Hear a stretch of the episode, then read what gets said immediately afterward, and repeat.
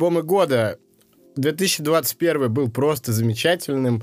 Причем э, для меня лично, да, именно с точки зрения музыки, но не с точки зрения новой музыки в полной мере. Я в этом году какое-то большое количество открыл для себя новых музыкантов, переоткрыл каких-то старых, э, которых знал, например, но не слушал, и даже переоткрыл тех, кого слушал, но вот где-то не дослушал. И было очень много интересной новой музыки. 2021 прям, вот, мне кажется, где-то даже в историю может войти этого искусства, да, еще с точки зрения того, что нам, наконец, вернули ощущение альбома как события. В этом смысле бомбили вообще со всех сторон. Если говорить о России, это камбэк Земфиры в начале года, это камбэк Оксимирона с двумя отвратительными релизами, но, тем не менее, от которых нельзя было спрятаться, и ты так или иначе где-то краем уха их застанешь. На Западе вообще прям чуть ли не каждые там 2-3 месяца были инфоповоды, связанные с альбомами. Это и Донда Кенни Уэста, да, и с точки зрения маркетинга, если мы берем вот его вот эти выступления на стадионе, и сам альбом, который тоже активно обсуждали его слабые и сильные стороны. Вот, такого давно не было. Среди дебютантов, ну, в таком, может, условном смысле, давайте посмотрим на Лил Нас и его Монтера, который, ну, там понятно, что была массированная рекламная кампания, и от этого тоже было тяжело спрятаться. Но по факту это было круто, это было интересно и не раздражающе. Ну и, конечно же, в конце года Адель. Два месяца она вообще не вылезала из инфополя. Помимо того, что нас ждет на альбоме, люди потом обсуждали, что мы получили. Опять же, давно такого не было. Чтобы люди спорили, обсуждали музыку, оставляли тысячу комментариев и доказывали какое-то свое мнение. Это классно.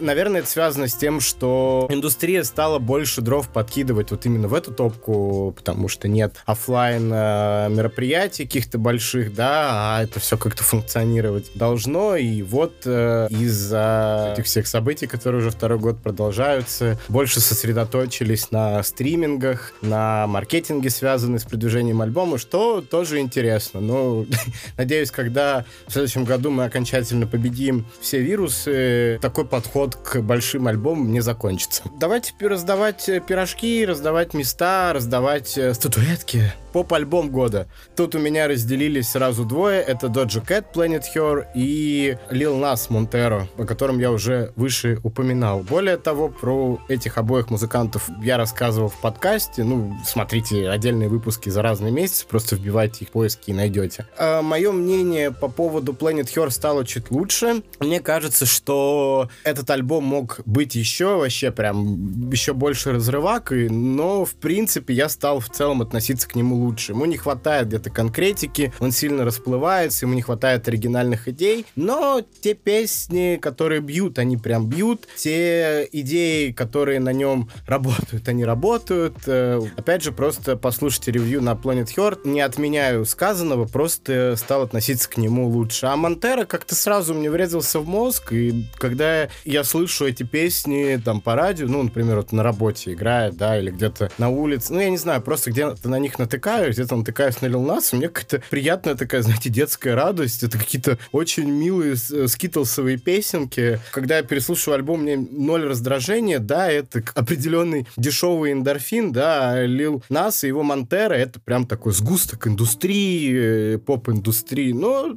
окей, это тот фастфуд, которым можно побаловаться немножко, хотя на самом деле фастфуд гораздо хуже, чем Монтера. Монтера берет своим разнообразием и там, где он начинает раздражать, это все быстро заканчивается, переходит в какую-то новую часть. Поэтому для меня э, Монтера наравне с Planet Her один из поп-альбомов года. Года. Э, это арка, ее цикл из четырех альбомов, Кик 2, Кик 5. Э, я рассказывал о нем, получается, на предыдущем выпуске, да, тоже можете послушать. Но тут совсем мало времени прошло, и поэтому мнение не поменялось. Единственное, я все-таки укрепился в вот какой-то своей уверенности, что это, ну, этот прецедент, э, скажем так, из вот спайки четырех альбомов, да, ну, не войдет в музыкальную историю, как некоторые о нем говорят, да, да, видел такие мнения. Это было бы интересно, но ну нет, нет. Просто как-то нет, тут не, не работает сейчас так музыка. Но как сам факт, сам прецедент э, существования этой музыки тоже интересно. Опять-таки еще из позиции, что они спорят. То есть, э, а не могла ли Арка сделать один или два, ну, хороших альбома, и пусть у нас есть четыре очень разных, но надо ли? Или наоборот, вот у нас есть прям четыре неразрывных таких произведения, где осмысляются какие-то музыкальные процессы, процессы, связанные с искусством, при этом процесс с социумом, с гендером и так далее. Классно, что это все обсуждают, просто вот как, как, как факт такой, да? И при этом у нас еще и музыка интересная есть, для кого-то интересная. Ну, как минимум разнообразная, да? По мне это круто, поэтому арка получает от меня года Прикольно, прикольно. Топ-5. Топ-5. Итак, пятое место. Слифорд Мудс, альбом Spare Ribs. Spare Ribs преследовал меня весь год, я его не слушал, то есть он так или иначе какими-то отголосками постоянно попадался мне на глаза. Я слышал оттуда какие-то синглы, думаю, ну, блин, прикольно, надо бы его послушать. И вот, вот, вот прям в конце года он влетел мне в уши и моментально вообще пробил сердце. Любовь абсолютная. Spare Ribs. Что такое Слифорд Мудс? Очень коротко. Это дуэт двух британцев, такого хулигана, поэта Джейсона Уильямса и Эндрю Ферна. Вообще, Слифорд Муд существует еще примерно с середины нулевых. Это был проект Уильямсона, который он делал с другим музыкантом. Фундаментально их суть не поменялась, но вот э, примерно в начале десятых пришел другой музыкант, Эндрю Ферн. Они продолжили делать с ним альбомы и добились определенного успеха э, в этом, где-то в середине десятых. Причем на тот момент уже вышел где-то седьмой альбом Слифорд Мудс. Так что вот такие ребята целиком из андеграунда, которые покорили Британию. Их новый альбом взлетел чуть ли не на шестое или даже пятое место в местном чате. Это, это круто. Корневой звук э, Слифорд Мудс, такой панк-хоп с упором на декларирующую читку Уильямсона и музыку Эндрю Ферна. Много баса, много перкуссии. Послушайте, вот прямо сейчас наберите там Слифорд Мудс, э, возьмите песни с предыдущих лучших альбомов, об этом мы еще поговорим, и вы поймете, как работает большая часть песен Слифорд Мудс. Он панк-хоп, достаточно минималистичный. При всем моем уважении к группе, Слифорд Мудс, правда, одна из самых интересных команд, которые сейчас есть в Англии, да. Их тяжело слушать альбомами. Как-то из любого их релиза хочется там взять штук 5, вытянуть. Э, есть еще 5 неплохих, но, очевидно, проходных песен. Мне было тяжело вот прям осваивать как-то Слифорд Мудс альбомами. До Spare Ribs по одной простой причине он гораздо более разнообразней. Spare Ribs, несмотря на то, что в нем осталась вот эта их такая панк-хоповая суть. В нем много электроклэша, причем электроклэша начала нулевых, э, типа того, что делали или Тигр, ну, мне как-то вот так напомнило, или там Пичас. Э, в нем много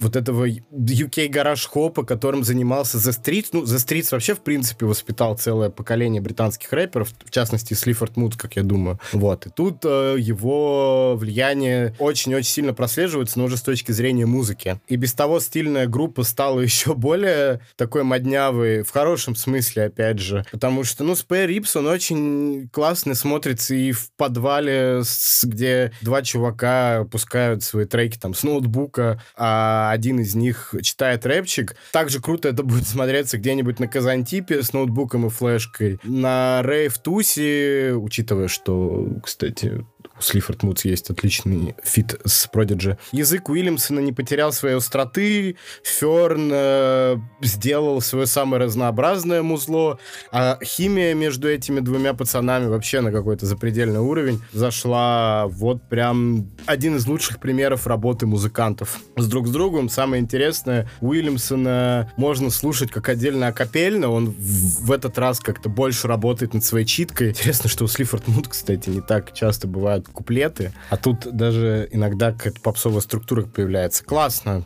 Spare Ribs э, точно тот альбом у Слифорд Муз, который я буду постоянно переслушивать, и один из лучших их сборников песен. Пятое место. Четвертое место. Его сразу поделили Modest Mouse э, The Golden Casket и Tropical Fuck Storm с альбомом Deep States. Про оба мы рассказывали в подкасте. Про Casket у меня есть отдельное ревью. Стал относиться к нему еще более теплее. Modest Mouse — это одна из моих главных любимых групп.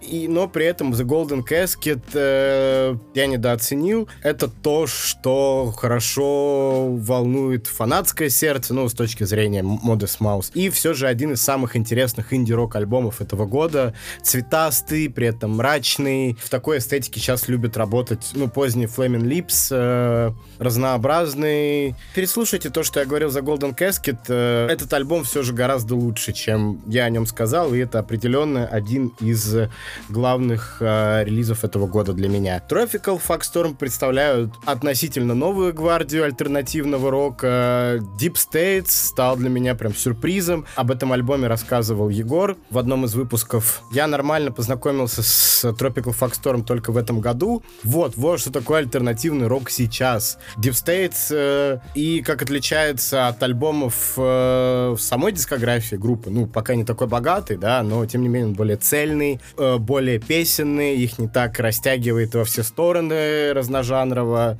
но при этом Deep States это самый разнообразный э, вот с этой точки зрения альбом в этом году. Выдерживая какую-то общую форму, его постоянно тянет то в темную психоделию какую-то такую гаражную, то в арт-поп, то в какой-то около хип-хоп, около дап, и как бы это все так уместно, это все так смешно, это все так жутко. Вот прям Deep States один из тех альбомов, который полностью выражает состояние 2021 года. Вроде как все хорошо, а вроде как вообще полное пепелище, да. Там есть, конечно, э, немножко смешные вот эти штуки, связанные с тем, что там, а, технологии, о, там, а, правительство, о, капитализм, о, музыкальный бизнес. Но также есть очень-очень много здравых идей. И вот на постоянном противоречии Deep States э, работает э, как э, лучший и цельный альтернативный рок-альбом в этом году. Третье место Lamp, альбом Animal. О нем рассказывала Лера в одном из выпусков. Это,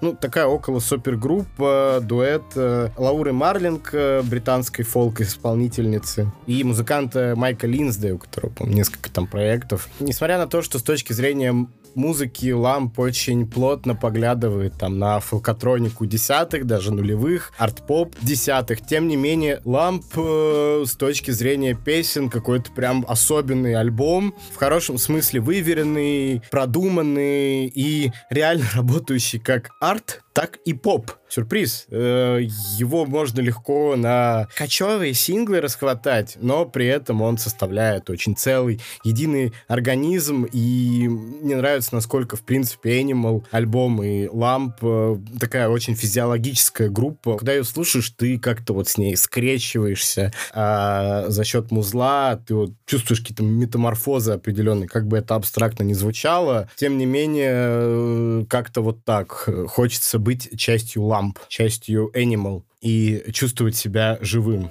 А еще почему Ламп в топе? Потому что вот они единственные музыканты из тех, кого я слушал в этом году, кто в конце альбома кредиты оставил а обо всех, кто участвовал в пластинке. Надо всегда так делать. В кино есть титры, в играх есть титры, а где титры в альбоме? По-моему, это круто. Ламп, э, третье место, арт-поп, фолкотроника, замечательная Ламп. Второе, Бродка Брут. Вот даже сейчас, когда я говорю просто об этом альбоме, у меня миллионы одна мысль, настолько я влюбился в эту пластинку. Ничего лишнего. Каждое решение, каждая песня, вообще все в этом сбалансированном мастерписе, все хорошо. И его сухие злые моменты, его красочные моменты. Звучит очень абстрактно, но это правда, это самый лучший, э, самый классный, самый милый альбом в этом году. Послушайте мое ревью на Брут, оно выпущено выпуском назад. Я правда не хочу, я сейчас просто уйду в бесконечные дебри, и облако тегов не надо брут, бродка, просто послушайте предыдущее ревью. Там и про брутализм, и про монолит, и другие вещи, и сталкеры. И, пожалуйста, послушайте брут, бродка,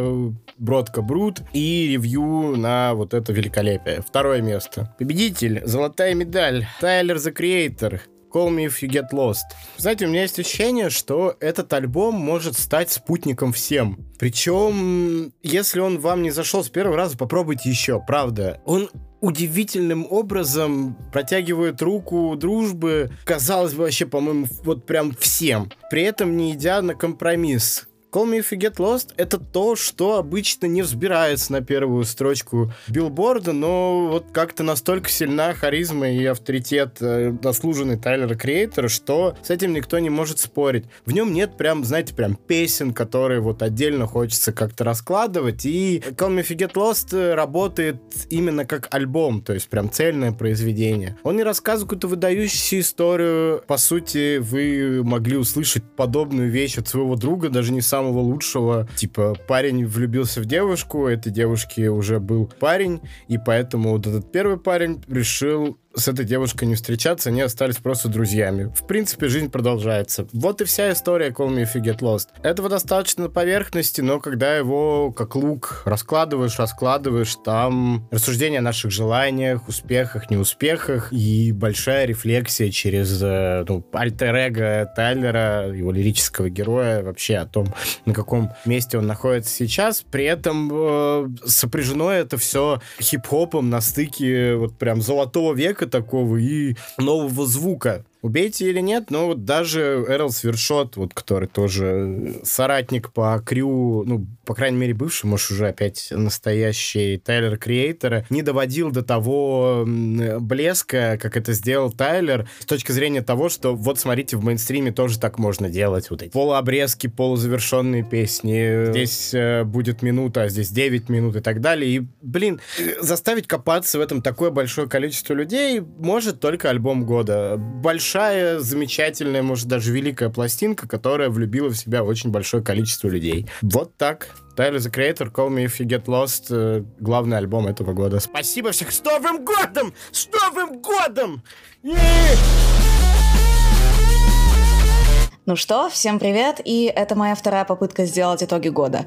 Я все еще не научилась делать какие-то глобальные выводы о музыкальном процессе, потому что, ну, как бы за всей музыкой не уследишь, и много чего все равно проходит мимо меня. Я видела топ альбомов года условного The Quietus и думала, офигеть, мы точно в одном и том же 2021 году жили. Но дело не только в этом. Вообще, этот год в плане собственных музыкальных предпочтений и отношений с музыкой стал для меня трансформирующим. Я полюбила техно и серьезно занялась диджеингом, в том числе пошла этому учиться, да. Прикиньте, я теперь официально нормально обучена и сводить умею наконец-то, ну, технически. При этом так вышло, что, во-первых, я в течение года почти не рассказывала именно про танцевальную электронику, ну, потому что у меня все еще нет нормального языка описания. А во-вторых, к концу года я успела устать от прямой бочки и вообще от электронной музыки. Тем не менее, хоть я и устала, далее я буду рассказывать в основном про всякий туц-туц. Про альбомы, которые для меня выделились в этом году в хорошем или плохом смысле, или просто про то, что мне понравилось в течение года, но я не успела или забыла рассказать об этом в регулярных выпусках. Ну что, поехали. Начнем с номинации, которая была в прошлом году. «Мрак года». Потушкин. Альбом «Сортилеж». Я уже говорила, что Cold Wave — это жанр, в котором легко сделать что-то минимально непостыдное, но очень сложно сделать что-то по-настоящему интересное. В этом году Cold Wave я послушала много. Были скорее хорошие релизы, например, альбоме Хаммерс Хё и Рики. Были средние, как первый сольный полноформатник Элисон Льюис. Были невозможно плохие, как новый альбом Ханта. Но действительно выдающимся релизом и главным открытием года в темной электронике для меня стал новый альбом дуэта Потушкин, который вышел в марте 2021 года. Сортилеж звучит так, будто Эдит Пиаф воскресла и нашла себе технопродюсера. Может, они не делают ничего особенного на уровне стиля, ну то есть их инструменталы звучат как почти стандартная смесь EBM, техно и минимал синта. Таким классным сортилеж получился в первую очередь благодаря вокалу, который напоминает о кабаре классической французской эстраде. Конечно, вокалистка группы Полина Алькаиде в некоторых треках слишком манерничает. Например, мне не очень понравился неуместный мягкий гроул в «Совой Муадю Каро». Но в целом эта смесь готического рейва и старого театра скорее работает, чем нет. В общем, великолепный альбом, очень его вам рекомендую, если вы любите прямую бочку и пафосных французов. Только альбом ремиксов не слушайте. Альбом Сортилеж Дан Леклю, который вышел под конец года, получился отвратительно безвкусным, и я не очень понимаю, зачем надо было его выпускать. Едем дальше. Русский мрак года. Love Object. Альбом New Flesh. О группе Love Object я узнала в прошлом году благодаря сборнику After Dark 3 лейбла Italians Do It Better. В компиляцию попала их песня «Холодное солнце». И я удивилась не только тому, что на лейбл Джонни Джуэла попала русскоязычная группа, но и интересной, не очень типичной для лейбла стилистики, которая ближе к проекту Trust, чем к альбомом Glume и Desire. Love Object — это дуэт с опытом. Данил писал хаус под псевдонимом Мюсити и участвовал в технопроекте Ток. А вокалистка группы Даша Уточка долго занималась диджеингом и состояла в хаус-дуэте Made on a Bay. На стиль Love Object повлияли старые итало-диско и современный электроклэш в духе The Hacker. В общем, они страшно понравились мне еще на компиляции, и вот в ноябре этого года на Italians Do It Better вышел их дебютный лонгплей, который нисколько не разочаровал. В нем и правда можно услышать и старые итало-диско с вокодером, и элементы электроклэша, и все это приправлено отрывистым и будто неряшливым неряшливым вокалом и тяжелыми битами в духе старого боди music. Да, кому-то New Flash покажется безвкусным, но Italians Do It Better, по сути, амбассадор кичевой танцевальной музыки, как бы что вы хотели. Кто-то может придраться к наивной лирике, но именно в том жанре, в котором работают Love Object, стиль и саунд важнее подтекстов и сложных образов. Наконец, возможно, это не лучший русский альбом года, и я не отрицаю наверняка, мимо меня прошло много хороших релизов. Но New Flash понравился мне, и, возможно, понравится вам. Техно года.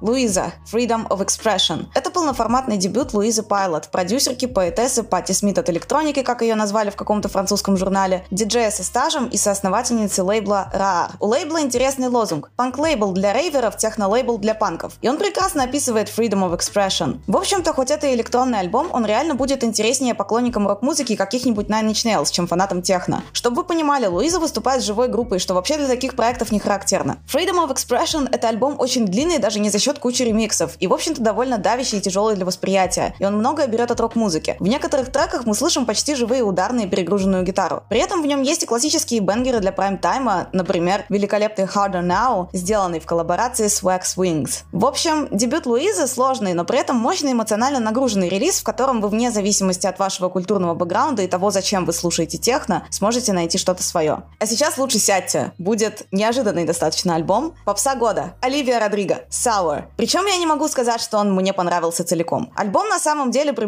ближайшем рассмотрении коряво написан. В некоторых песнях акценты в мелодии конфликтуют с ударениями. Есть проблемы с рифмовкой и чрезмерно сложными синтаксическими конструкциями, в которых я прям, знаете, узнаю свои первые попытки писать песни на английском где-то 8-9 лет назад. Есть вопросы не только к текстам. В тех балладах, которые не попали в ТикТок, мелодии невнятные, больше похожи на импровизацию, чем на законченные песни. Местами Sour еще и коряво сведен. Мощную закрывашку Hope You're Okay испортила неудачное сочетание лоу-файных инди-гитар, как у Girl in Red, и слишком чистого и сухого вокала, как в предыдущих песнях. Но при всех этих недостатках этот альбом невероятно меня восхищает. Во-первых, я примерно в курсе, что происходило с певицами, чья карьера начиналась с диснеевских сериалов и фильмов. Майли Сайрус, Дэми Ловато и Селену Гомес объединяло одно. Как только они пошли в поп-музыку, они начали очень агрессивно доказывать, что они больше не актрисы дурацких ситкомов, они взрослые женщины. Доказывали они это с помощью откровенных клипов и песен с зачастую глупыми, но очень сальными текстами про секс, наркотики, рок-н-ролл, ну, в общем, вы поняли. И со стороны это выглядело смешно, неубедительно и грустно, и всех этих персонажей мне было жалко. А Оливия Родриго пишет как подросток о темах, которые волнуют подростков, и не конструирует какой-то преувеличенный взрослый образ. И это очень круто. Во-вторых, когда я решила наконец-то осознанно послушать Sour, я поняла, что на самом деле я послушала почти весь альбом через ТикТоки. И это говорит о том, что Оливия все-таки мощный сонграйтер. В ТикТок не попали только закрывашка и пара баллад из середины, которые действительно самые слабые в альбоме. Даже если был какой-то намеренный посев, люди в соцсетях тонко чувствуют фальш и не продолжают распространять какие-то мемы или флешмобы, если им это искренне не нравится. В-третьих, чего уж там, я как человек, который был подростком в нулевые и десятые,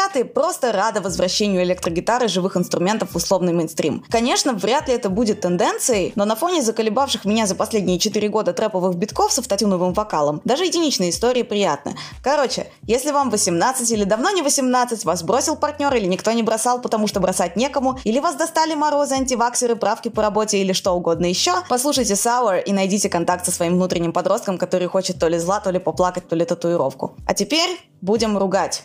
Позор года. Contra Void. Faceless. Ну, это, конечно, не позор года, скорее разочарование года, но тем не менее. Проект бывшего барабанщика Crystal Castles поселился в моем плейлисте и моем сердечке задолго до того, как я начала осознанно слушать EBM. Когда в 2019 году вышел просто шикарный альбом Too Deep, Контровойд стал катализатором моего интереса к танцевальной музыке. У него узнаваемый звук, он умеет писать хорошие песни и гармонично совмещать тяжесть и мелодичность. А в этом году для меня стало открытием то, что Кэмерон Финдли еще и делает отличные ремиксы. Мой любимый на песню Blood Sisters певицы Филайн я, кажется, ставила чаще, чем все, что у меня сейчас лежит на флешке. В общем, контровойд я люблю и, конечно же, обрадовалась анонсу епишки. Но Faceless скорее разочаровывает. В отличие от яркого и разнообразного Too Deep, епишка практически целиком звучит как одна песня и цепляет в ней только за главный трек. Целиком я послушала ее только один раз. И после этого только возвращалась к Faceless, потому что это единственная хорошая песня на альбоме. И обновила селекцию за счет Nitros просто из-за подходящего темпа и тональности. Короче, один бенгер на весь альбом из шести треков это слишком низкий KPI для Финдли, и я знаю, что он может лучше. Русский позор года. Locked Club.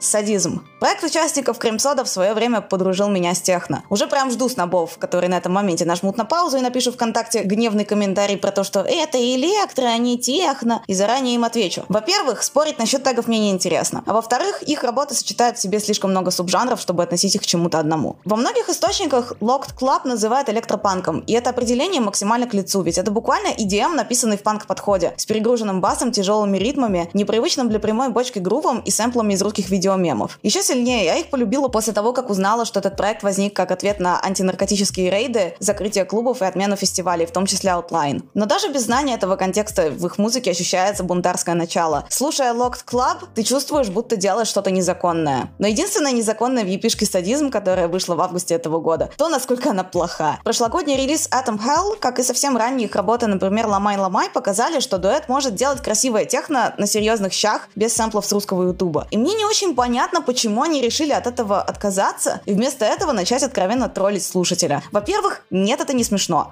Во-вторых, они совсем потеряли чувство меры. Их звучание всегда было грязным, но весь садизм из-за обилия дисторшена и пикующих частот звучит как, простите меня, электропердеж и не воспринимается нормально даже в контексте танцпола и чужих диджей-сетов. Садизм — это полный провал. Наверное, единственный его удачный элемент — это заглавный трек с классным текстом и приставучей вокальной партией. Да, он также ужасен, как и вся эпишка, но в его основе хорошая идея, которую в принципе можно было бы спасти нормальной аранжировкой. Короче, ребят, я все еще вас люблю, но вы запустили кринж, и давайте сделаем вид, что этого релиза не было. Собственно, вот и все. Такие итоги года. Возможно, они кого-то разочаруют отсутствием серьезной аналитики, а может кто-то в этом небольшом списке найдет для себя что-то интересное. Всем желаю хороших каникул и больше классных релизов в следующем году. Пока! Всем привет! Это итоги года от Егорика. В этом году я на самом деле, мне кажется, слушал не так уж много музыки вообще. Я очень любил включить э, в своем стриминге кнопку Flow. Это когда он мне рандомно включает песенки на основании того, что я уже послушал. Ну и как бы особо не парился. Я просто больше делал своей музыки в этом году. Мутил контентик, да, вместо того, чтобы слушать чужую. Я вот сейчас посчитал, благодаря Last.fm, помните такой сайт Last.fm? И я послушал новых альбомов всего 73 штуки. Согласитесь, немного для человека, который пытается пытается быть музыкальным критиком. вот, поэтому, естественно, я не могу претендовать ни на какие там тенденции, шминденции, все такое. Просто что-нибудь субъективненькое расскажу, но как-нибудь так выделюсь, выпендрюсь, наверное. Потому что глупо сейчас составлять топ из альбомов, которые я обозревал в течение этого года. Ну, альбом года Black Dresses Forever in Your Heart. Это стопроцентно, слушайте в одном из первых выпусков в этом году. Поэтому пройдемся и придумаем э, номинации тем альбомам, которые я не освещал в этом году. Поехали! Поехали. Альбом, о котором я забыл, и слава богу. Gas Get a Star проекта Undo K From Hot. Это проект э, неизвестного в узких широких кругах барабанщика Зака Хилла, безумного мастера палочек, э, барабанщика таких групп как Hella, Bygones, это такой матрок из нулевых, и наиболее известного широкой публике как барабанщик культовых Death Grips. И альбом, честно говоря, вышел, ну, совсем пресным, э, то есть это кричалки в духе Death Grips, но менее интересные, пресноватые, без харизмы МС Райда, который был вот, э, собственно, вокалистом Death Grips. Короче, серая непонятная хрень, и Зака Хилла вообще никак из этого не просачивается, я не понимаю. Я не понял этот альбом.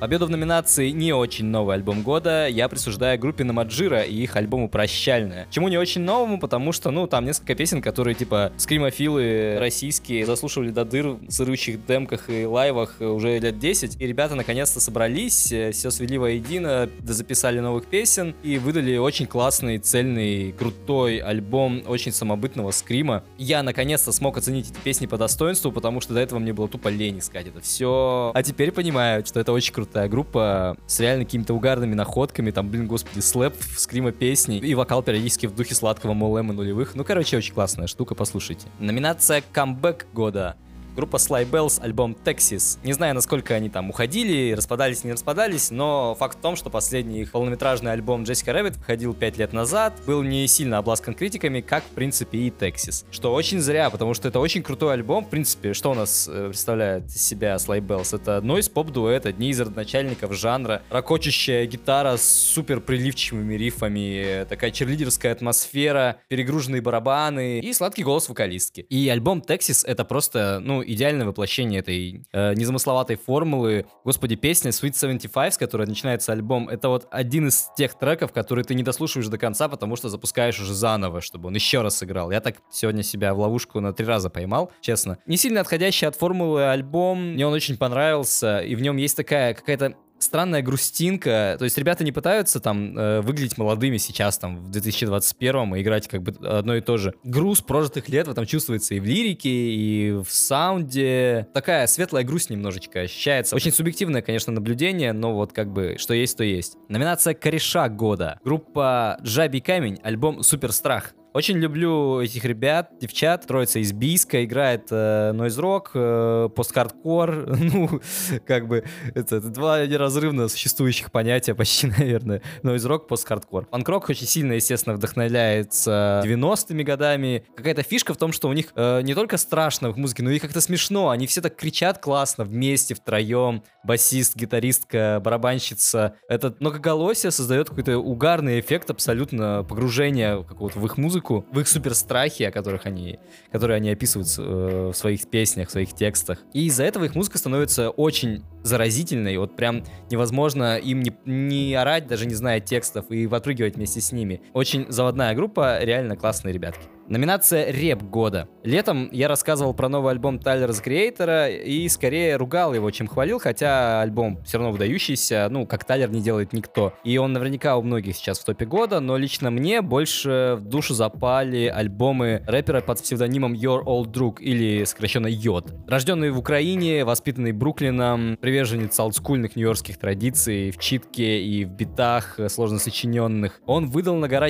аж 4 альбома, два в авторстве с чуваком The God Fahim, это The Wolf on Wall Street и The Yod Fahim. И два сольных альбома Time и Space Bar. Он вообще очень плодовитый мужик. В девятнадцатом году у него вышло три разнообразных классных альбома. В прошлом году вышел всего один. В этом году релизы тоже неординарные абсолютно. Я больше остановлюсь на сольниках, они мне больше понравились. Например, альбом Time, там есть такие интерлюдии, из которых понимаешь, что там вымышленный персонаж попадает в прошлое, чтобы убить baby Гитлера. Что-то такое. И альбом Space Bar, где таких много космических тоже интерлюдий. Есть там песня Interlude 7, где какой-то дикий стёб над песней песней Blinding Lights. Э, это не строгая концепция как бы везде, это просто такой бруклинский суровый рэп про улицы районы, про богатство, про какие-то корни свои, про то, что он не чувствует себя там белым американцем все еще в Америке. Такие вещи. Очень классно. Любителям репа нулевых, там, опять же, того же El-P, Aesop Rock,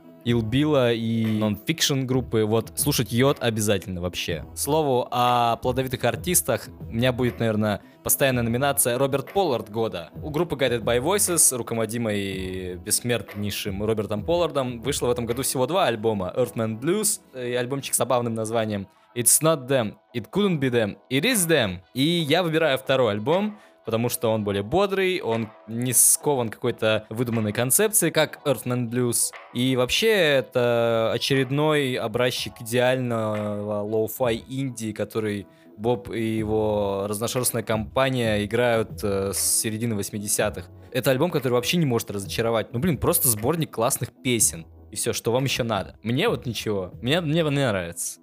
Наконец, открытие года, это не будет какой-то там дебютант. Для меня это группа Saint Etienne, которая делает свою смесь софисти-попа, синт-попа, диска и тому подобного уже больше 30 лет. С ними я провел всю вторую половину 2021 года, практически каждый день слушал какой-то из их альбомов, а их у них благо много. Такие вещи, как Sound of Water, э, Finisterre, Tales from the Turnpike House, это вообще для меня теперь какая-то золотая коллекция. Не очень цепляющая музыка, но очень нежная атмосфера атмосферная, задающая прям какое-то настроение в голове и, главное, рождающая образы. Узнал я о них благодаря тому, что в этом году у них вышел очередной альбом под названием I've been trying to tell you. Зацепила меня в первую очередь обложка, где стоит э, в обнимку пара молодых людей в каком-то блаженном пруду, и при этом у них такие встревоженные взгляды, отрешенные, что, блин, я подумал, надо послушать. Решил послушать сначала всю дискографию и не прогадал, потому что новый альбом, он сильно отличается от их предыдущих творений. Потому что... Почему? Конечно же, потому что это карантинный альбом. У них был на две трети готов полноценный новый релиз Saint Etienne, но грянул ковид, э, они просто не могли собраться вместе, чтобы его дозаписать, и в итоге решили сделать такой э, релизик, собранный из э, сэмплов по большей части, с, добавлением каких-то своих мелодий, обрывков вокала и тому подобное. Получилось очень интересно, не всегда удачно, но это вот одна из тех вещей, которые создают какое-то очень интересное настроение, такая как будто дымка как будто ты пытаешься воспроизвести очень далекие, старые мелодии, вкусы, запахи, виды, но они такие подвергнуты дымкой времени. Ты пытаешься воспроизвести какое-то старое чувство, но оно прошло трансформацию за все эти годы. Вот так звучит весь альбом. И на этом альбоме практически нет голоса их вокалистки Сары Крэкнелл, но он вообще не текстовый. То есть здесь она использует голос больше как инструмент, как такие пэды, которые вливаются в музыку. В общем, интересный эксперимент, который позволил им, собственно, в 2021 году выпустить какой-то релиз. Молодцы. А мне позволил познакомиться с этой замечательной группой, и надеюсь, э, я, конечно, очень поверхностно о ней сейчас рассказал, но я надеюсь, что вы, в общем-то, тоже послушаете. Все-таки итоги года, вы ну, соберитесь. Серьезные вещи говорим, да? В общем, спасибо, что послушали. Всем супер Нового года. И следующий год, чтобы был нормальный. Чтобы был просто нормальный год. Вот этого всем желаю. До свидания.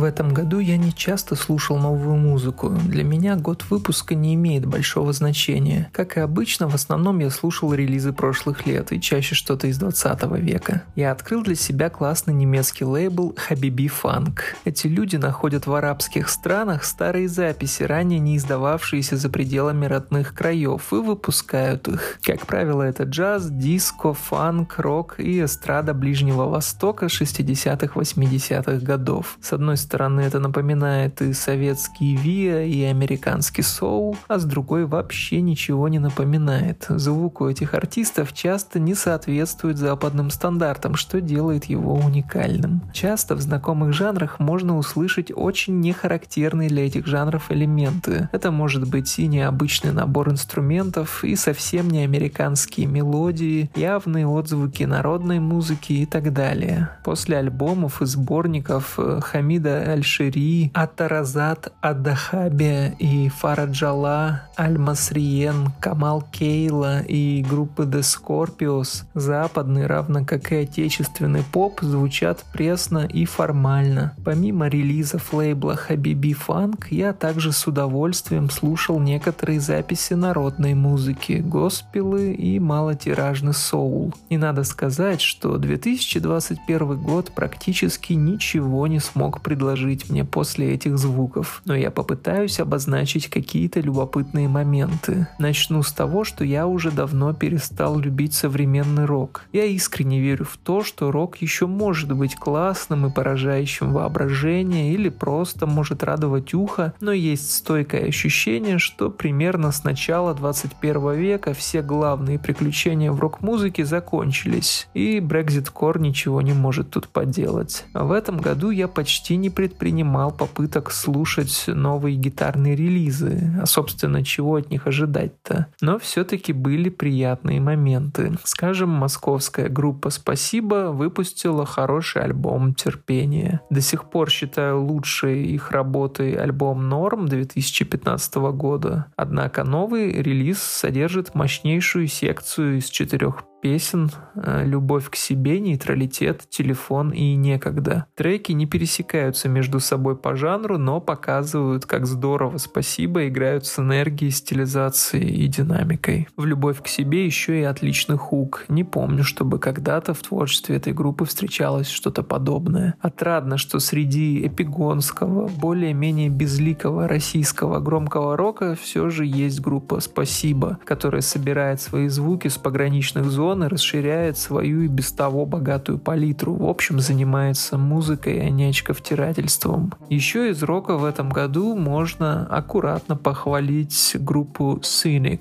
В 91-м основатели этого проекта играли на знаковом альбоме Human легендарной группы Death, но затем пошли своим путем и создали очень своеобразный стиль, где сложный джаз-фьюжн пересекается с экстрим-металом, почти не покидая при этом по-нью-эйджевски благостной и чистой атмосферы. Новый альбом Cynic Ascension Codes может и не так хорош, как Traced in Air, вышедший в 2008, но все-таки слушается интересно, и к нему можно будет еще вернуться не раз. Другой релиз 2021 года с живыми инструментами, который зацепил мое внимание, это дебютный альбом проекта Puma Blue, получивший название In Praise of Shadows. Puma Blue — проект Джейкоба Аллена, мультиинструменталиста, живущего между США и Англией. Альбом In Praise of Shadows порадовал способностью мгновенно набрасывать на слушателя свою атмосферу, своеобразное переплетение уюта комнаты с чувством одиночества и желания то ли выйти из нее, то ли впустить в нее кого-то. Это не громкая бедрум-запись, но с очень нервным строем. Электрогитара и приятные синтезаторы играют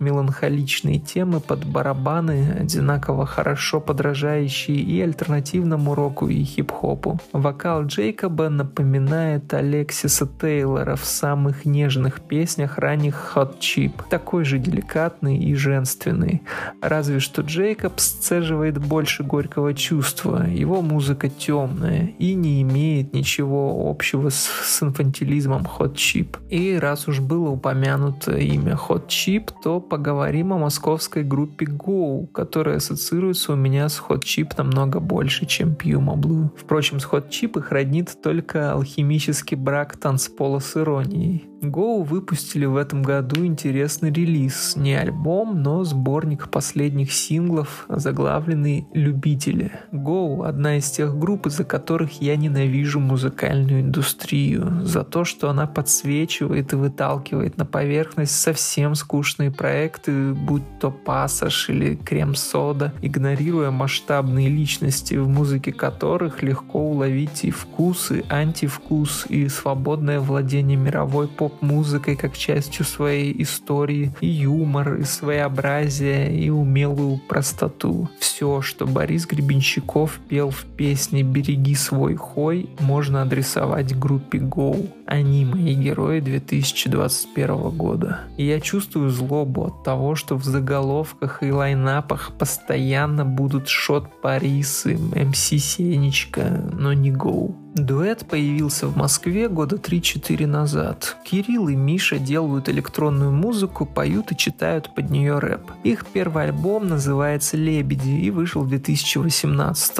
Он несколько дикий по звуку и структурам песен. «Лебеди» — это какой-то очень своеобычный гиперпоп, в котором искаженные голоса поют о любви и превратностях жизни прекариата. Как мне кажется, пик творчества Go выпал на их второй альбом после рэпа. Здесь ребята уже попробовали сделать нечто попроще и выдали захватывающий мелодичный лоу-файный трэп, в котором читали куплеты по очереди и пели цепкие припевы. В после рэпа много трогающей за живое музыки, много умного, но доходчивого юмора, но не всегда смешные темы, много грусти. Их стиль самый ироничен, когда автотюновый голос в песне «Окно» поет «Прыгаю солдатиком, я ничейный хате, Классико, я лечу, и ты со мной, открытое окно, и мы танцуем в нем. Трудно сказать, поза — это шутка или последняя набухшая капля жизни. Кажется, что это не шутка. К сожалению, вскоре после выхода второго альбома и серии концертов Go распались. Не как проект, а географически. Кирилл остается в Москве, а Миша застрял во время локдауна в Европе, да так и не вернулся. Полтора года они делали треки дистанционно. Это уже совсем другая энергия, другой уровень взаимодействия, который, как мне кажется, совсем не порадовал Кирилла, чье участие оказалось не так заметно в сборнике новых песен любителя. Альбом очень неоднородный и по настроению, и по звуку. Песни «Мои руки в крови», слегка трешовый абсурдизм текста, бодро читаемого ускоренным дегуманизированным голосом, в финале песни внезапно оказывается внятным комментарием к проблеме законодательства о домашнем насилии. Похожим образом в суицидально-любовной песне «Окно» в конце появляется строчка «Я и ты будем жить вечно, как белка и стрелка, но никогда не доживем до пенсии». Песня «Я огромный таракан» может быть как метафора эндеграундного рэп-героя, так и пародией на такую метафору. При этом строчку «У меня полно еды, но я в поисках мелка» тоже можно понимать по-разному и в совершенно разных контекстах. Радует то, что все эти неброские строчки действительно работают, как только начинаешь в них вдумываться. Они не разваливаются под прессом мысли. Одна из самых красивых композиций в сборнике «Все умирает». Это электронный пейзаж с уверенным ритмом, под который 8 строчек повторяются и повторяются, меняясь местами и легко толкая вагонетку расслабленного сознания над шпалами мягкого бита под печальную и светлую мелодию синтезатора. Своеобразное растянутое мгновение жизни, без социальных примесей. Гоу умеют и в танцы, и в песни, и в трэп, и в грайм. Культурные и контркультурные идиомы просвечивают сквозь их музыку, в которой они вроде как просто валяют дурака, но на раз пробивают эмоциональный щит. Любители, может быть, и не отличаются цельностью, но все же релиз работает как интересное дополнение к прошлым альбомам группы и показывает еще некоторое количество тузов в их рукавах. Скажем, песен, хотя бы отдаленно похожих на уже упомянутые «Я огромный таракан» и «Все умирает» нет на альбомах после рэпа и «Лебеди». Обидно, что Гоу утекает в щель между значительными рынками в хип-хопе. Их творчеству просто не к чему прибиться. Нет никакого крупного явления на российской сцене, в которое Go могли бы органично войти. Так что их уникальность в какой-то мере является их проклятием. Посмотрим, пробьет ли их росток пластмассу. Пока же могу рекомендовать послушать их последний альбом после рэпа, а потом удивить себя новыми красками с палитры сборника любителя. Ну и раз мы заговорили про интеллектуальный хип-хоп на родном языке, то нельзя не сказать про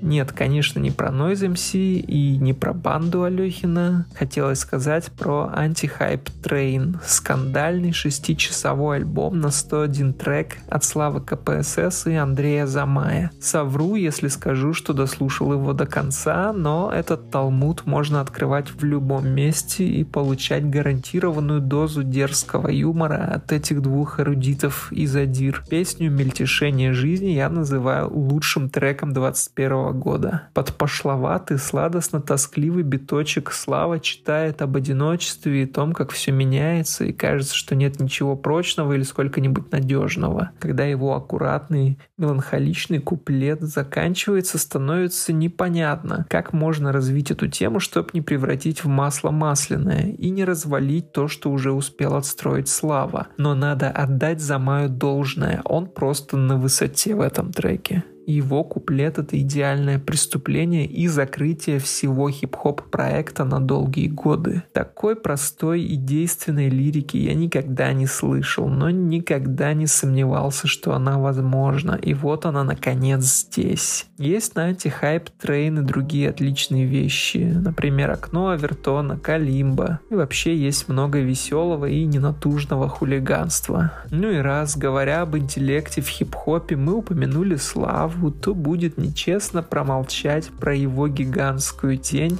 рэпера Оксимирона. Окси фигура трагичная. Его проблема в том, что он, как мне кажется, искренне старается делать что-то интересное, но у него очень зашоренное художественное видение и довольно-таки низкий уровень рассуждений. Мирон не бросает вызова вечным истинам, а скорее пытается перевести их на свой витиеватый язык. Очень скучно, когда ты наперед знаешь, что песня будет за все хорошее против всего плохого, и ты не получишь из нее пищи для ума. Игры с эмоциями тоже ожидать не приходится. Мирон настолько плох, что у него нет даже странички на Bandcamp.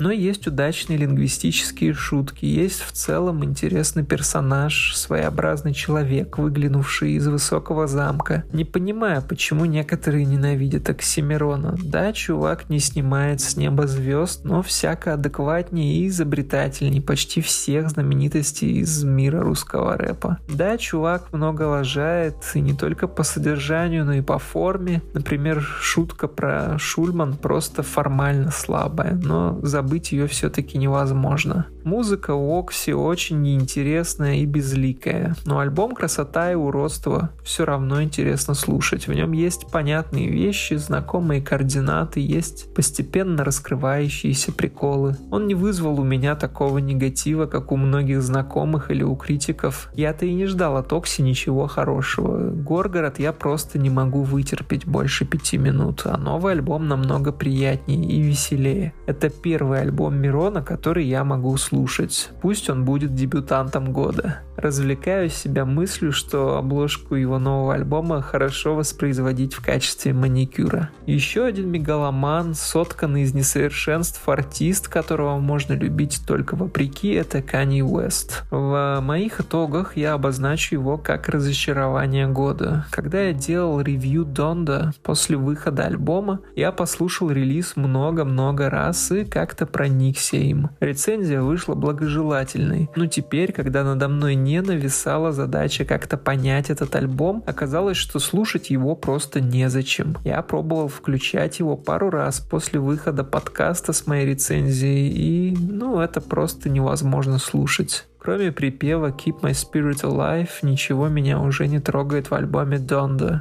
В этом году я заслушивался Graduation. И еще про несколько релизов. Обожаю то, что делает печальный американский певец Корбин Смидзик, известный как Корбин, а ранее как Spooky Black и Lil Spook, прославившийся еще подростком как R&B певец SoundCloud. В этом году у него вышел альбом после большого перерыва, называется Ghost with Skin. Это его первая работа, которая не захватила меня с первых же секунд прослушивания. Кажется, Корбин словно подрастерял свою индивидуальность и стал петь какие-то обычные песни на обычные мелодии. Может быть, сказалось то, что он стал в последние годы писать на заказ для топовых артистов. Да, новые песни Корбина грустнее среднего, но все равно какие-то непримечательные. Не скажу, что это разочарование. Просто после высоты, взятой на прошлом альбоме Mourn, я и не ждал чего-то столь же прекрасного. Я реалист. К тому же чувствую, что у новой пластинки есть потенциал. Кажется, она может хранить сюрпризы для въедливого слушателя. Надо просто к ней вернуться попозже. Из мейнстрима порадовал альбом Lil Nas X, но американским героем года стал для меня рэпер и продюсер JPEG Mafia. Он выпустил в этом году отличный альбом LP, третий подряд сильный полный метр. Все три последних альбома JPEG Mafia обязательны к ознакомлению всем и каждому, кто претендует хоть на какой-то интерес к современной поп-музыке. Отдельно хочется сказать, как я стал офигевать в этом году от репрессий. Посмотрим, как это отразится в будущем на форме и содержании российских песен и на содержании подстражей и их авторов, приравнивание фиксации реальности к пропаганде, а шуток к преступлениям я считаю дорогой в ад. Впрочем, если послушать современную музыку, то может показаться, что мы и так уже в аду.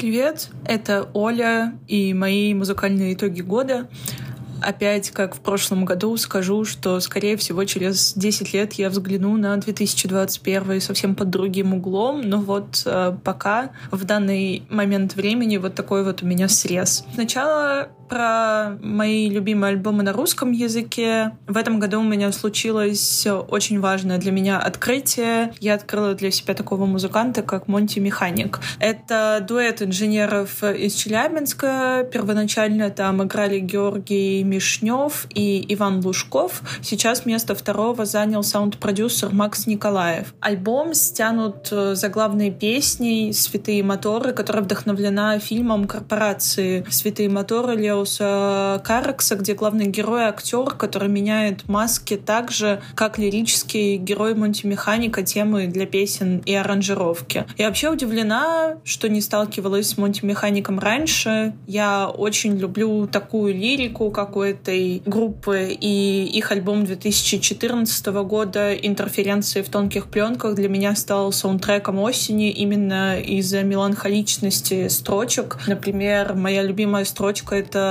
мы как два дурака уйдем в конец и будем бояться до тех пор, пока Бог не придет и не даст нам уйти. В то время, вот 2014 и так далее, я очень много слушала Синегдаху Монток, который чем-то похож на Монти Механика. И, кстати, у них есть на последнем альбоме Механика Фит. Но тогда Синегдаха только-только становился популярным, а вот Монти Механик уже выпускал несколько альбомов. И последний релиз релиз Монти Механика по сравнению, например, с тем же альбомом 2014 года стал более громким и более театральным во многом вот из-за какой-то отсылки к этому актеру из «Святых моторов», но тексты продолжают, не знаю, сковыривать будто бы что-то на душе, вот куда-то залазить, куда большинство текстов даже на русском языке вообще в моей душе не дотягиваются. Есть одна из песен «Деревенщина», в которой персонаж песни поет «Я покажу тебе, как ветер поет в твоих волосах, ведь такое не расскажут в офисах». И меня как-то это очень задевает. Также песня «Ужасы» со строчкой «Давай посмотрим ужасы, я так хочу бояться мертвецов, а не себя, и зим России средней полосы. И нам нельзя никуда, и с неба летит вода, и серые города, и серотонин упал». В общем, прям очень мощные строчки, и звук э, ни капельки не отстает,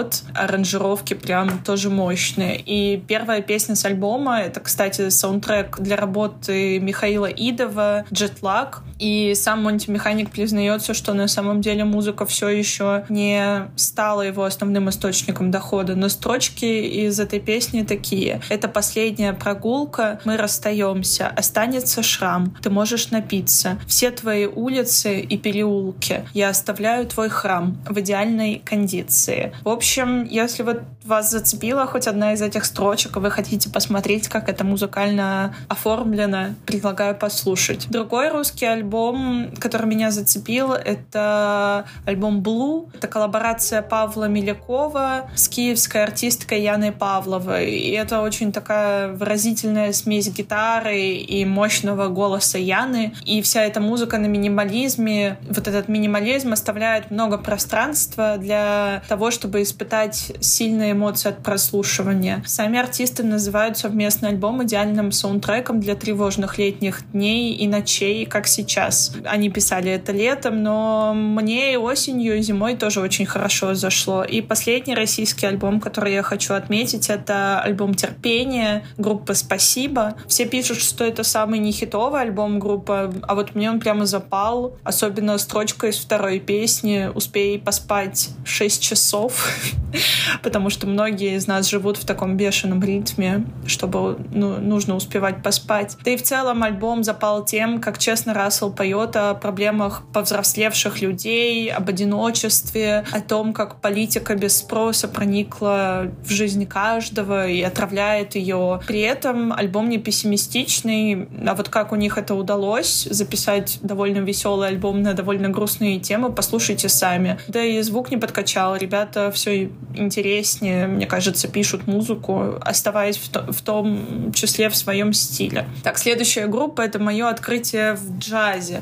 Вообще в этом году я очень много слушала джаз, больше, чем, наверное, когда-либо из годов, и тем более современного джаза. И особенно мне запал альбом Эсперанцы Спалдинг, Songwrites Apothecary Lab. Вот Эсперанца мне запомнилась тем, как она смешивает голос, инструменты на записи. Альбом отсылается названием к курсу, который Спалдинг ведет в Гарварде. Половину курса они записывают музыку, половину курса они вообще изучают, как записывать музыку. И вообще этот альбом как будто бы какой-то психологическая проговорка для них, что ли, что-то исцеляющее. Ну, если по жанрам, то вот это какой-то арт-рок, фри-джаз, импровизация. Я очень люблю, как оказалось, в этом году слушать джазовые импровизации. Альбом, под который я больше всего танцевала, это альбом Lil Nas X, Montero. Я думаю, все слышали хотя бы одну песню, хотя бы один припев с этого альбома. Под него и подпевается очень легко, очень такие catchy, как говорится, тексты, и бедра двигаются на раз-два. Больше интересного про этот альбом рассказал мой коллега Сережа в выпуске 3.11. Обязательно послушайте. Топ альбомов из Америки. На первое место случайно я поставила альбом Суфьяна Стивенса и Анджело де Агустина и Beginner's Mind. Это очень лиричные песни, они получились грустными и в том числе удивительно теплыми. Во многом звучат как возвращение к старому звуку Стивенса, и круто, что Анджела здесь так хорошо вписался, будто бы ребята вообще кучу лет давно работали, хотя вроде бы только недавно начали работать вместе. Из плюшек таких Easter eggs, как говорится, шкатулы, иголочек внутри шкатулочек, этот альбом вдохновлен во многом американскими фильмами, такими как «Волшебники страны Оз», «Молчание ягнят» и так далее, и в этом можно поковыряться и прикольно себя почувствовать таким интеллектуалом или просто посмотреть старые хорошие фильмы. Это очень тихий и медитативный альбом, и я рада послушать еще раз, как Стивенс из минимум инструментов делает волшебство и как он поет. Другой альбом — это альбом Lamp Animal. Это был самый ожидаемый для меня альбом, и я очень редко жду альбомы. Заглавная песня Animal просто пушка. Много о нем не буду рассказывать, потому что послушайте наш выпуск 3 и 8, где о нем рассказывает Лера. Еще один альбом, американский, напоминаю, это альбом Circuit des Yeux, почему-то название французское, альбом Ио. Для меня это тоже новое имя. В этом году я случайно на него наткнулась в каком-то из блогов, хотя для Хейли Фор, собственно, человеком за этим псевдонимом, это уже шестой альбом. И меня опять же здесь зацепил голос, вот эти сумасшедшие четыре октавы, ты их слышишь и пытаешься подобрать челюсть с пола. И в целом альбом будто бы прокатился по мне таким эмоциональным бульдозером. В нем очень много боли и очень много красоты, и это слышно в баритоне, в этом голосе чудесном, которым она поет, в скрипке, в альте, в кларнете, в звуке в целом очень интересный альбом. И еще один альбом, который я хочу отметить из Америки, это Death Heaven, Infinite Granite. Я понимаю, почему людям не понравился этот альбом, особенно фанатам, потому что старые фанаты везде говорили, что все, пацаны предали Black Gaze, это уже не старые работы, это не Ordinary Corrupt Human Love, в котором скримят и рубят металл. Ну, блин, во-первых, э, Black Gaze — это наполовину шугейс, во-вторых, круто, что ребята не стоят на месте, они двинулись дальше. Вокалист Джордж Кларк, между прочим, в конце альбома скримит, и это во многом выглядит как награда слушателям, которые приняли смену жанра от группы. И последнее, о чем я расскажу, очень быстренько, это топ из Британии. Пока некоторые российские мускулитики восхищались созданием очень спорного термина Brexit, э, прости господи, кор, в Великобритании выходили релизы, как будто бы их проигнорировали в российской повестке. Если об Idols написали все, кто даже такое чувство не слушал альбом, многие не обошли стороной Black Midi, Black Country New Road, Squid. Но вот один альбом они все пропустили. Мне кажется, это лучший альбом, который мы могли слышать э, в около гитарном жанре. Это альбом Lightning от лондонской группы Voca Gentle. Э, хотя в этом альбоме есть все, что мне очень нравится. Странные лупы, гитары, синты, краудроковый саунд, какой-то глиттер, диско и фолк-саунда а-ля Arcade Fire, немного речитатива, нойз, в который все звуки рано или поздно уходят. В общем, очень сумасшедший альбом. Советую. Также мне понравился Джеймс Блейк, Friends That Break Your Heart. Признаюсь, мне раньше вообще не нравился Джеймс Блейк. Прям вообще. Я знаю, что мои знакомые, друзья его очень любят. Меня это все вообще не цепляло. Я даже три года назад была на Примавере No, no Sound. Он там играл, и я ушла в середине выступления, потому что меня ничего не зацепило. А вот э, последний альбом сработал на мне, особенно его последняя часть. Сережа в выпуске 3.12 подробно разбирает Джеймса Блейка. Этот альбом немного ругает, остальные защищает. А я вот именно тот слушатель, на которого, видимо, был рассчитан этот альбом, потому что он супер круто сработал. И третий даже не альбом, а эпишка. Это Амалу, At Least We Have This. А, это уже ее третья эпишка от этой 20-летней певицы. Она работает в жанрах R&B и soul. На последней EP она показывает силу своего голоса и сонграйтинга. И я жду не дождусь ее нового альбома. Мне очень интересно, чей альбом выйдет первым полноформатный, ее или Рианы. Рассказывайте, что из этого вы слушали, что вы можете еще своего посоветовать, что вам понравилось из музыки в 2021 году. И слушайте наш подкаст. Подписывайтесь в Apple, Spotify, Яндексе, ставьте звездочки. В общем, ждем ваших отзывов. Привет, ребята! Итоги года навели меня на мысль о том, сколько вообще больших и страшных вещей случилось на протяжении последних 12 месяцев, и с другой стороны о том, насколько легче, наверное, они воспринимались с помощью музыки. Ну и в целом событий в этом году, по крайней мере, да, таких пандемийных было много, но главное, что в этом году было много хорошей музыки. И когда мы подводили итоги прошлого года, я взяла на себя смелость пройтись по главным, как мне кажется, релизам сначала на отечественной сцене, потом на зарубежной, и потом уже по тем релизам, которые нас ожидают в следующем году. И, собственно, то же самое я хочу сделать и сейчас. Поэтому снова небольшой дисклеймер. Эта запись будет очень субъективная, и в ней будет большое количество неймдропинга, хотя я все равно надеюсь, что большинство из имен, которые я упомяну, будут вам знакомы. По молодой традиции начнем с родной сцены, которая, конечно, претерпела некоторые изменения. Как вы знаете, лейбл «Домашняя работа» прекратил свое существование, зато теперь у нас есть другой замечательный лейбл «Тихий час», где выпускается очень много молодых талантливых артистов. Это «Деревянные киты», которых вы уже, возможно, знаете. Это эмо-группа «Флорист», у которой вот был замечательный дебютник. Это «Автоспорт», это «Сэмити Сэм». Лейбл «Ракурс» тоже набирает обороты, потихоньку повышает общую, да, так скажем, осведомленность о молодых инди-артистах, о начинающих DIY-проектах. Отдельно хочется похвалить лейбл «Ниша», которому удается сочетать андеграунд с такой доступной и очень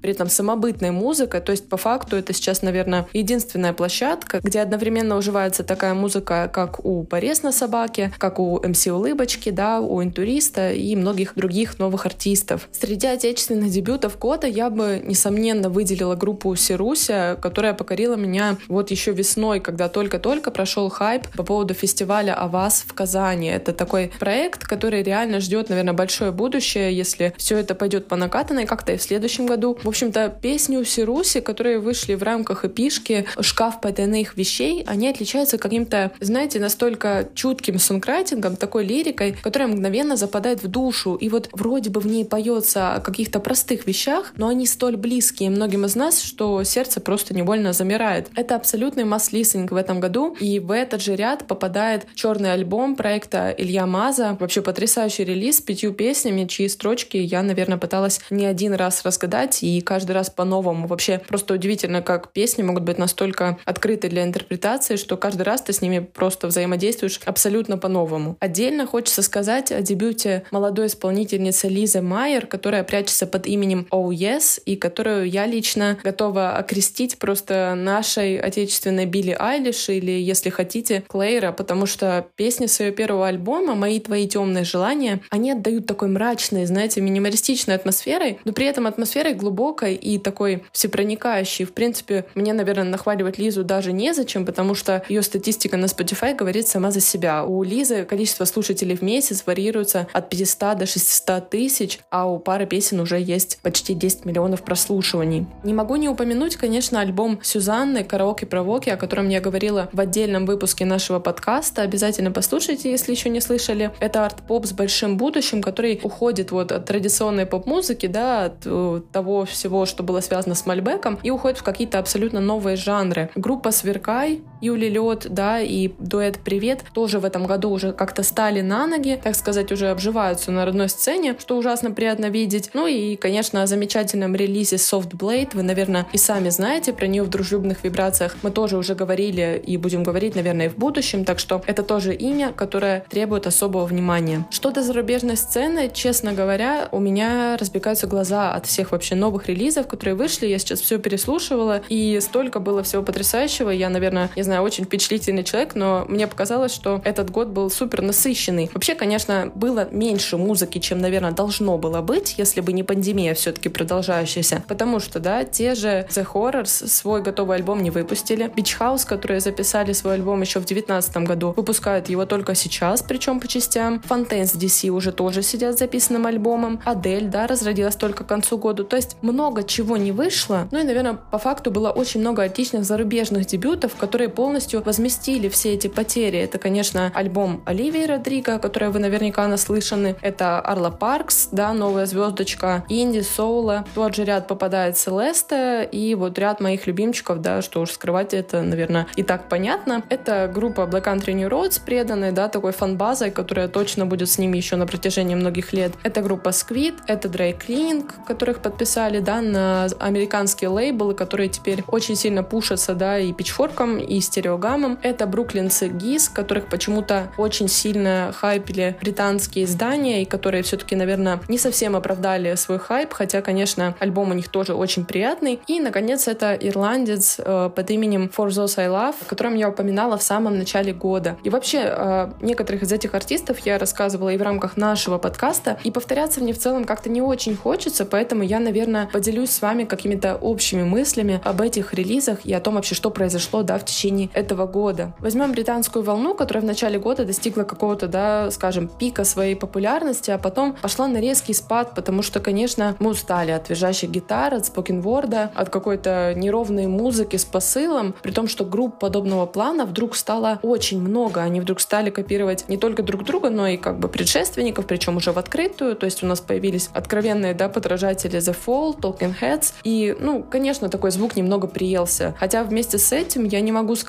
что те же представители вот этой новой волны, они слишком уж друг на друга похожи. То есть они, конечно, были друг на друга похожи года 3-4 назад, когда выпускали свои первые синглы, но за это время они все как раз-таки отточили свой фирменный стиль. Что касается США, в Америке у нас полный расцвет такой фолк-музыки, да, то есть, ну, мне кажется, все-таки благодаря Фиби Бриджерс у нас подъем интереса к творчеству Джонни Митчелл, Брюса Спрингстина, те же, да, участницы Boy Genius, которые вот почти каждая выпустили по новому альбому, те же The Killers, которые сейчас окунулись в такой Heartland Rock, да, и рассказывают про проблемы маленького города. Очень, конечно, много в музыке из штатов повестки, да, актуальной, причем по многим фронтам это и вещи в поддержку БЛМ, и ЛГБТ Квир Плюс, и какие-то, наверное, экологические проблемы, которые вот затрагивала та же Weather Station, это проблемы мигрантов, о которой говорит Ладен Негра, это Japanese Breakfast, которая наполовину кореянка. Было много в песнях американских исполнителей, конечно, и политики, как у той же Иллюминати Хотис, которая в открытую пела э, против капитализма, да, мы, в принципе, на протяжении всего года постоянно что-то слышали о Граймс, Илоне Маске,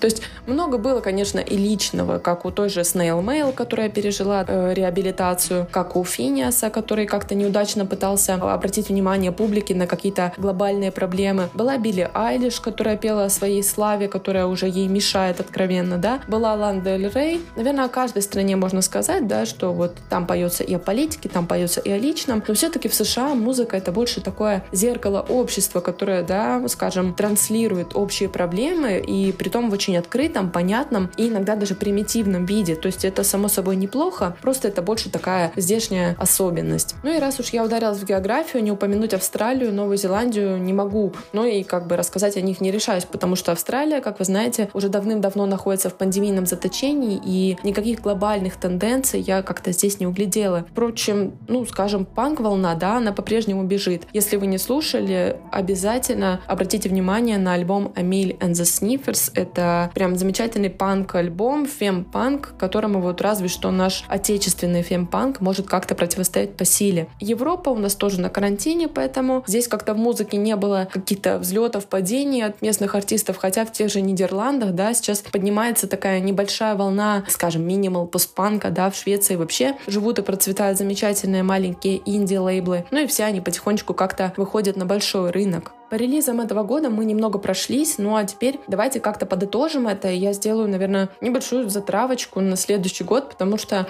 ждать на самом деле нам есть что. Из крупных имен у нас уже можно перечислить The Cure, мы ждем альбом Animal Collective, должен быть MGMT, должен быть альбом The Scap for Cutie, также группа Girl Pool, довольно молодая, которая в свое время хайпили очень сильно на пичфорке стереогами, должна что-то выпустить. FK Twix, конечно, ждем. Амен Дюнс, Рина Саваяма, Нилюфер Яня, которая вот тут недавно выпускала какой-то сингл вместе с анонсом. Дженни Вал, у которой вот буквально был отличный альбом совсем ранней весной, да, в рамках проекта Lost Girls. Те же Black Midi должны э, разродиться третьим альбомом. Кейт Либон, да, экспериментаторка такая наша, скорее всего, выпустит какой-то новый арт-поп. От Grimes вроде как что-то ожидают. Уже у Arctic Monkeys записан альбом. Да, они еще как-то случайно э, слили эту информацию вот в октябре, так что, скорее всего, что-то, что-то вот совсем будет какой-то либо анонс, либо сингл. Beach House, как вы знаете, и, если помните, такую группу из десятых, Always, которая вот была, наверное, одной из пионеров таких, да, вот этого инди-поп, инди-рок движения, потом уже в десятых. Возможно, все-таки что-то будет у Arcade Fire, и вы не поверите, даже, возможно, будет альбом у Sky Ferreira. В общем, наконец, у Big Sif должен быть отличный релиз, хотя я не знаю, даже если что-то перебьет два их альбома 2019 года. В общем, как вы видите, есть что ждать, и, конечно, многое из этого, как мне кажется, свои ожидания вполне оправдает. Ну и под конец, конечно, я бы хотела добавить, наверное, немного о новичках, о, тех группах, которых только начинают писать в блогах, которые только начинают выпускать свои первые синглы. И это прежде всего дуэт Кинг Хана из Ливерпуля, который делает такой очень мягкий, знаете, карамельный слоукор, такой тягучий инди. И вот дебютный альбом дуэта выйдет в конце февраля, вероятно, потом уже попадет в топы 2022 года. Эту же участь в хорошем смысле ждет группа Caroline, британский актет. Это вообще, наверное, одна из самых моих любимых молодых групп, которая играет такой, знаете, слоукор ambient, тихий какой-то пост-рок с элементами, может, неоклассики. У них песни там длятся от, я не знаю, 7 до 12 минут, наверное. Группа, у которой просто потрясающий визуальный стиль. И про их дебютный альбом, который выйдет уже на лейбле Rough Trade, я, скорее всего, буду рассказывать в подкасте. В общем-то, очень жду, уверена, что вам тоже понравится. Из других имен прям вангую 100%, прям очень-очень я уверена, будет хайпиться группа Horse Girl. Она похожа чем-то на Sonic Youth. Это три молодые девушки из Чикаго, которых подписали на крупный мейджор Matador. И в конце концов у нас вот самая такая, наверное, супер перехайпенная группа, хотя, наверное, вполне оправданно. Это дуэт Wet Leg, британский дуэт двух девушек. Наверное, одна из самых популярных сейчас инди-поп проектов, о котором мы услышим уже вот в апреле. Ну и на этом у меня все.